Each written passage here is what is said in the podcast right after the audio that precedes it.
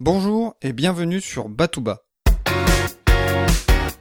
Ensemble, redécouvrons les bases de la culture générale avec enthousiasme et simplicité. Je m'appelle Emmanuel et je suis là pour vous transmettre mon goût et mon plaisir d'apprendre.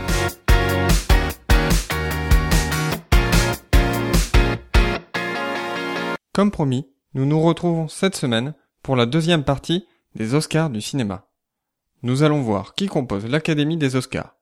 Nous découvrirons aussi comment mettre toutes les chances de son côté pour être nominé et remporter un Oscar. Les Oscars récompensent l'ensemble des métiers autour de la création du film. Technique, réalisation, scénario, interprétation, le tout réparti en 24 catégories. Ce sont les membres de l'Académie qui définissent la liste des nominés par catégorie lors du premier tour, puis les gagnants lors d'un second tour. L'Académie est composée de 6000 membres, qui représentent tous les corps de métier, acteurs, directeurs artistiques, maquilleurs, producteurs, etc.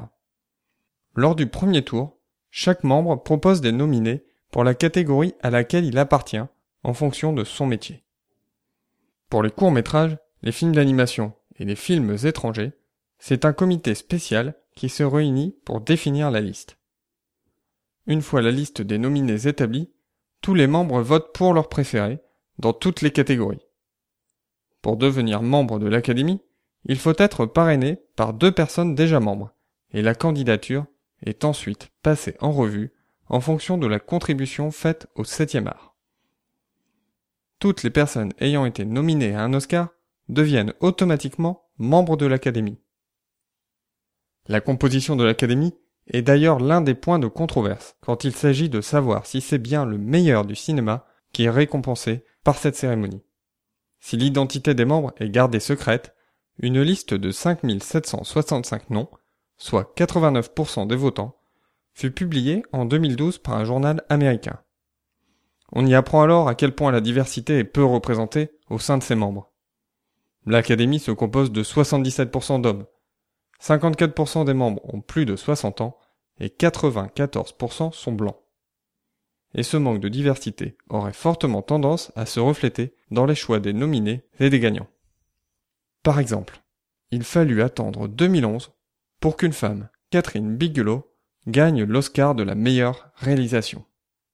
Autre exemple, la première actrice noire à remporter la statuette de la meilleure actrice fut Ali Berry en 2001 pour À l'ombre de la haine. Et encore deux trois statistiques pour terminer. Plus de 400 hommes ont été nominés dans la catégorie meilleur acteur masculin. 19 d'entre eux sont des acteurs noirs. Chez les réalisateurs, trois nominés seulement étaient noirs. D'autres diront que ce n'est pas l'académie, mais l'industrie du cinéma tout entière qui manque de diversité. Ce manque de diversité peut aussi avoir un impact sur le type d'œuvres récompensées avec une tendance pour des thèmes ou des œuvres plutôt classiques. Cette année, Le Loup de Wall Street de Martin Scorsese est l'un des films les plus nominés, avec notamment une nomination dans la catégorie meilleur acteur pour Leonardo DiCaprio et sa performance de banquier self-made man, reflet de toutes les dérives morales et financières du Wall Street tout-puissant des années 90. L'Académie est-elle prête à récompenser l'incarnation d'un personnage dont les dérives drogue, sexe et abus en tout genre, sont représentés de façon si visuelle. L'avenir nous le dira. En dépit de sa portée internationale, la cérémonie des Oscars récompense avant tout des œuvres américaines. Pour être sur la liste des nominés, un film doit être sorti en salle à Los Angeles l'année précédente, ce qui bien sûr limite grandement la visibilité des films non américains, et donc leur chance de gagner une récompense. Et c'est même vrai dans la catégorie du meilleur film étranger, puisque depuis la création de cette catégorie en 1948, seuls deux films ont gagné sans qu'aucune partie de leur financement ne soit d'origine américaine. L'Académie des Oscars a aussi des types d'œuvres ou de prestations de prédilection. Le film ou rôle à Oscar, c'est d'abord un drame.